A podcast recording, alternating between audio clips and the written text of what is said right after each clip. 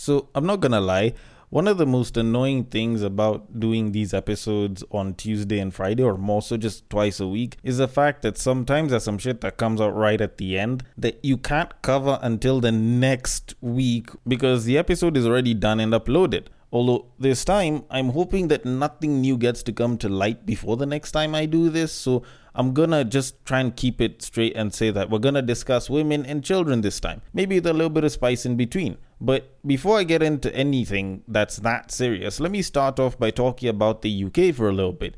Now, a couple of teachers in the UK schools are developing lessons to get this re educate teens brainwashed by Andrew Tate. Like, let me just get this straight you're telling me that this guy was so phenomenal on the internet. He was such an influential person that teachers are actually setting up like some sort of learning program to re educate teens claiming that they were brainwashed by Andrew Tate. Like, this is wild shit. Anyways, let me just read the story real quick. So, the story goes Teachers in the UK are creating lesson plans to re educate teenage students who have been brainwashed by misogynistic influencer Andrew Tate, according to a report. Tate, who is locked up in a Romanian prison on charges of rape and sex trafficking, has had a toxic effect on teens who have embraced his hateful ideology, forcing teachers to address his views with their students, according to the Sunday Times. A school in South London gave a presentation to a group of 14 year olds after teachers became concerned about the students expressing ideas they learned from Tate, a self described misogynist who amassed a massive following of mostly young men on social media. The group of about 30 students were reportedly asked questions like Do you think that Andrew Tate is still harmless?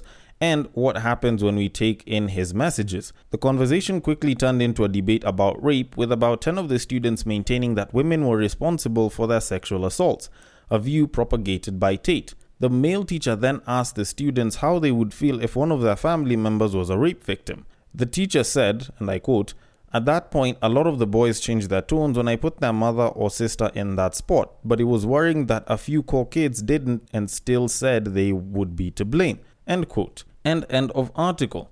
Now, when you kind of think about how these guys are sort of arguing it, like I feel like this is probably the worst approach to do with these young men. Like I'm not saying this as someone who kind of liked what Andrew Tate used to say.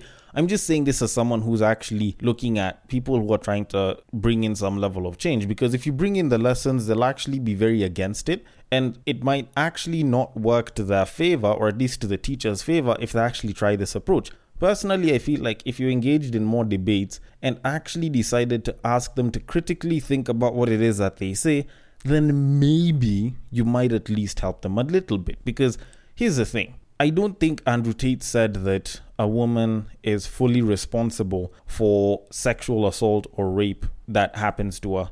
I don't think he said that. But if he did, at least you still have the opportunity to sort of try and change their minds by asking them to think critically. Now, personally speaking, I don't believe that women are to blame when it comes to sexual assault, but we need to accept the fact that in some instances, women can actually influence their ability to be sexually assaulted by other people. Because, for example, if a girl with a short skirt is walking down a dark alley in the middle of the night, let's be particularly honest, I'm not saying that whatever's going to happen to her is deserved. All I'm saying is there's a pretty good chance that something bad might happen, especially if you see a group of guys that are just standing there on their own in that dark alley and you continue walking down that path. Now, I'm not saying that it's entirely her fault. I'm just saying that if you dress provocatively in certain places, your chances of being sexually mistreated and abused by other men kind of shoots through the roof. But then again, this isn't my debate to be had because, you know, I'm not in the UK. So let me just start this podcast before some woman gets mad at me by saying. Actually, that's not what I was gonna start with. What I was actually gonna start with is me saying, Welcome to Breaktime on West Side, your number one Breaktime podcast, coming to you from Nairobi, Kenya. The man on the mic is Sir Denver B, a lover of thick women. The show is Tweet Street, the show where we take a deep dive into Twitter, pull up a couple of tweets and break them down a little bit. And my goodness, there's a lot to talk about. Now, as usual, if you know the drill, then you can repeat it after me. If you don't know the drill, it's okay, I must say it. And if you do know the drill, but you don't want to say it, then it's still okay because at least you know, because it's all about how it is that you can contribute to the making of these Friday episodes by submitting entries that you believe should be discussed. And it's a very simple drill, it almost sounds like a song, and it goes like this. You see that tweet, you like that tweet, you want us to discuss that tweet, you send that tweet. You send it to the DMs of at Bagaka the D, which happens to be my personal Twitter handle. If you happen to see it on Facebook or on IG as a screenshot or a screen grab or even a reel, then the place to send it to is at Breaktime on West Side. The DMs are always open there on Facebook and on IG, and I would be very happy to take it from there and handle it accordingly. Now, like I said earlier, this episode is about the two things that we love unconditionally in the house, aka women and children, because not everyone loves dogs. And I do want to get into all of that, but before I get into anything, I want us to talk about the whole thing that happened last weekend. The whole Edwin Chiloba murder that went and annoyed some people and caused a bit of an uproar online and shit. Now, for those of y'all that don't know, Edwin Chiloba was a member of the LGBTQIA plus, I think.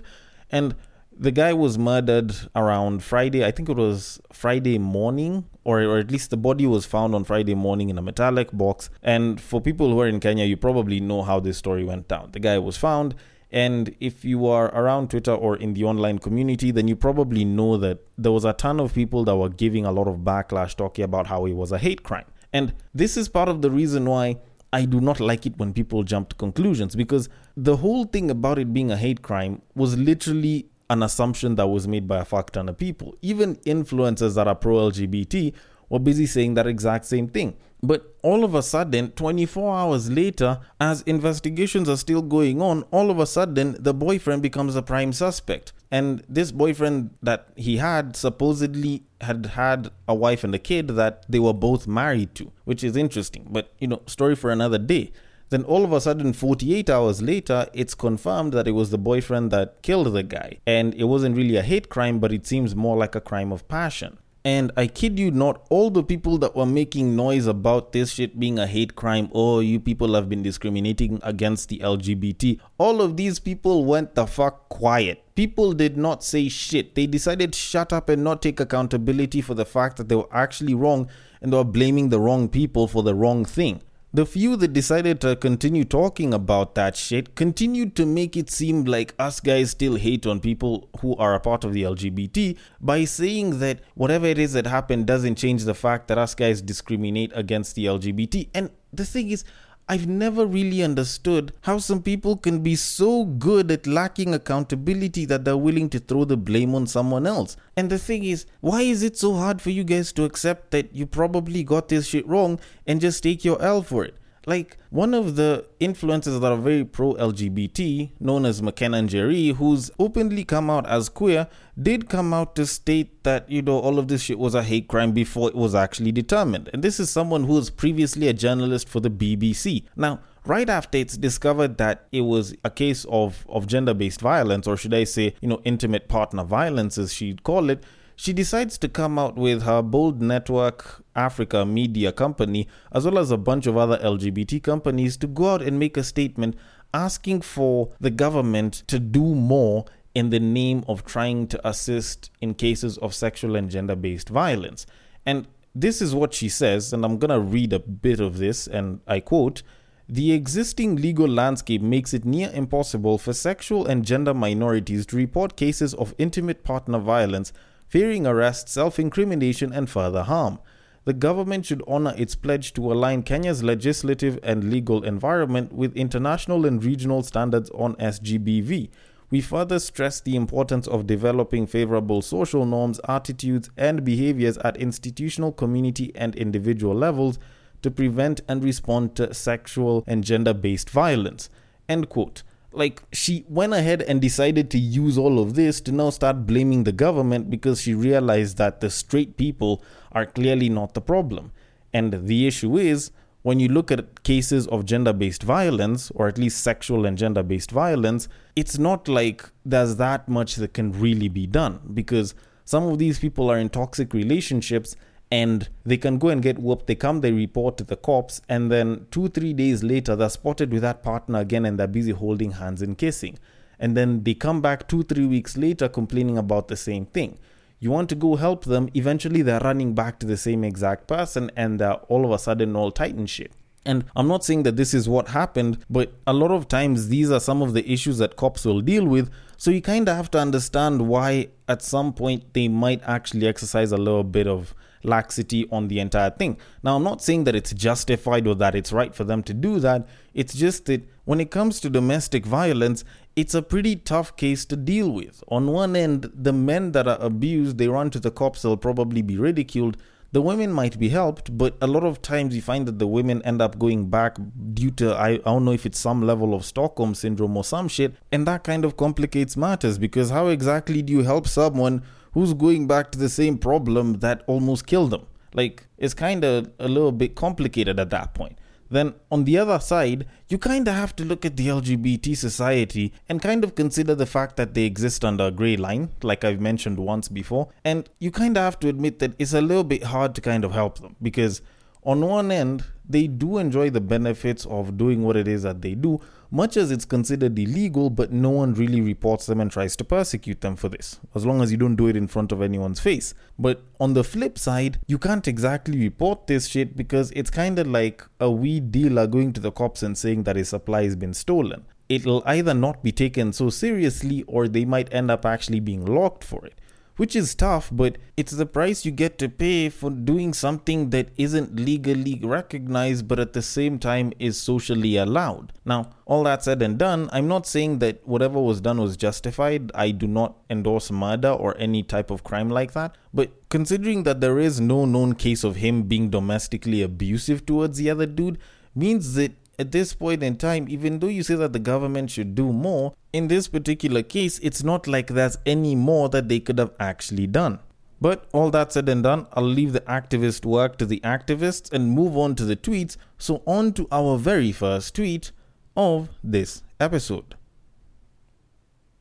Gents, the new pandemic is single motherhood.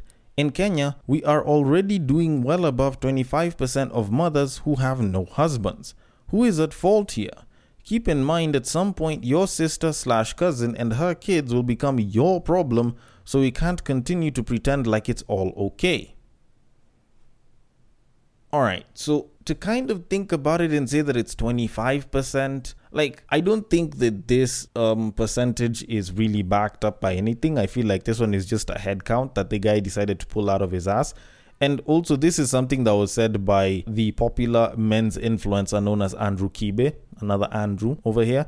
And to be very honest, I kind of get where he's coming from. Like, I don't want to call it a pandemic. I don't want to call it like a disease or anything. I don't want to sound inhumane like that. But I do kind of get where he's coming from with the whole single mother thing. Now, let me be straight up about this because I have my own rant about this to kind of bring in. Because honestly, I don't get why the hell it is that there's so many single moms that are popping up, and a lot of them are the fine babes.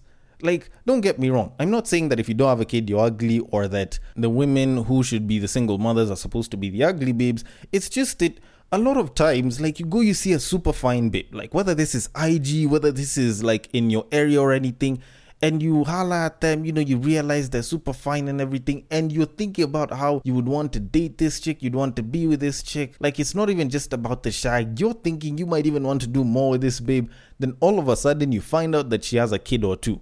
Like, not in a bad way, but for a lot of guys, that's a turn off like it's not that we're like sexually turned off or like we're emotionally turned off. It's it's almost from a logical point of view where you're like you know what? No i'm not gonna do this. Because there's this thing that us kenyan guys usually say and it's a very typical saying that you might hear every so often where us guys will say awezi kwanza mechi kauko 1 nil.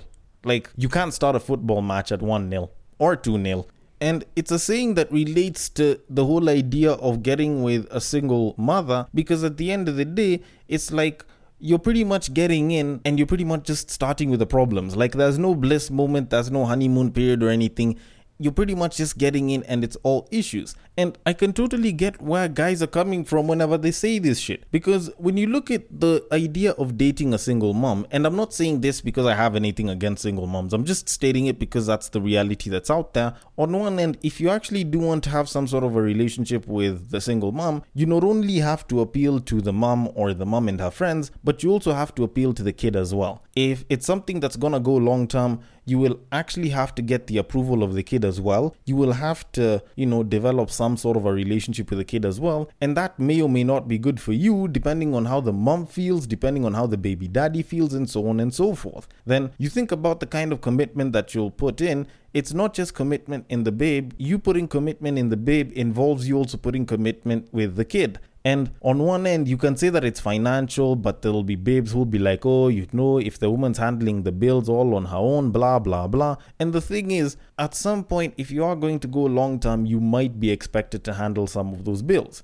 And yes, you can say that the baby daddy is supposed to handle them. And hell, maybe even the baby daddy should. But you will be required to step up at some point or another because you have not decided to date just the woman, but you're pretty much getting the entire package. Then you look at the issues that can come up with a kid. If at some point you're trying to develop a relationship with a kid and disciplinary action needs to be had, if the woman is okay with it but the baby daddy isn't, you have issues. If the woman isn't okay with it and the baby daddy doesn't care or does care, then you have issues. So at the end of the day, you pretty much have a stick, but you can't use it because whatever it is that you do, you're fucked. So this kid ends up disrespecting you at some point and you have nothing that you can do about it but report it to the mom of which that's going to bring in the whole step parent issues and so on and so forth. So at the end of the day, it just looks like it's a bad deal for most guys. Like, why go through all of that hassle when you can just go for a single babe that didn't have any kids? Although at the end of the day, I'm not gonna lie, there's a lot of MILFs out here. And there's a lot of single moms, very fine single moms. So, yes, maybe this might be a pandemic, but damn, it sucks because it's gobbling up all the beautiful people. But, anyways, all that said and done, I'm gonna leave it at that and I'm gonna move it on. So, on to our very next tweet of this episode. A study found that when people were asked by a stranger if they would sleep with them, 75% of men said yes, and every single woman said no. So, actually, when that study was done, the the whole premise of it, like, it's not as short as this sort of uh, tweet has kind of put it, but it was actually a little bit longer. So now, the entire study, in and of itself, kind of just goes back to the same thing that a lot of us guys have said for a very long time. The whole women hold the keys to sex, but men hold the keys to the relationship. But it's mostly about the sex part. Because when you kind of look at the whole keys thing, even though people want to debate it, it's actually not that hard to actually kind of just bring them on to the whole idea of, of who holds the keys to what. Because at the end of the day, the largest consequences are felt by the people who hold the keys which is why women are a lot choosier when it comes to sex. And you'll find that when you look at the consequences of sex, women are actually affected the worst as opposed to guys. Now, with guys, getting into a relationship can actually pose more consequences for them because their satisfaction, their happiness might be higher, but a lot of their issues, their stress, their depression, um, child support, alimony, divorces and shit, like those things actually do affect guys a hell of a lot more than they do affect the babes. But all in all, it just pretty much tells you that guys are very open to having sex because sex for guys carries some level of a reward in our minds. Like it's looked at as a form of a reward.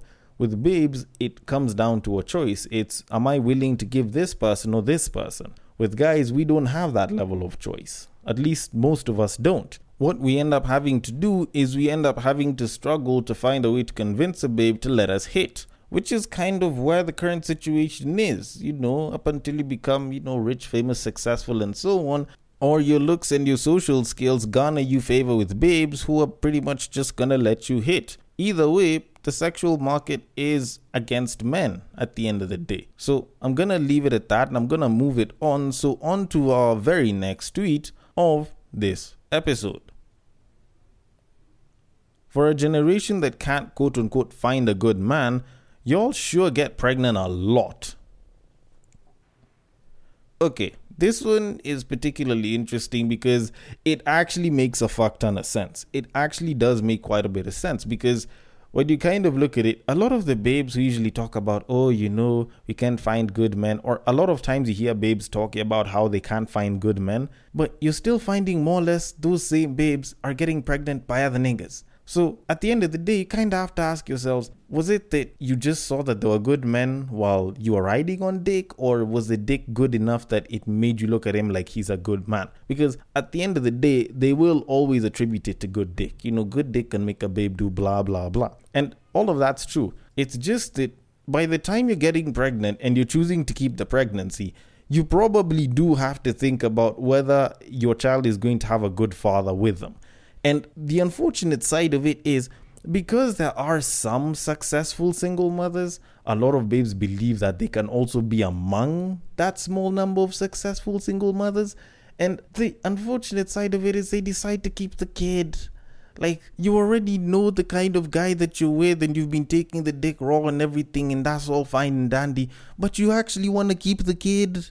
Like, are you serious though? And by all means, I know there are some that will decide to keep the kid because the guy is like, oh, you know, we can raise a child together and shit, but end up being stupid. But I don't think that that makes up the largest majority of single moms. I feel like a lot of them just decide to keep the kid because, you know, they're pregnant and shit. Or maybe the thought of taking away a potential life is probably like super huge for them. Although, that said, I actually do want to say something when it comes to the sexual marketplace because it actually affects the dating marketplace.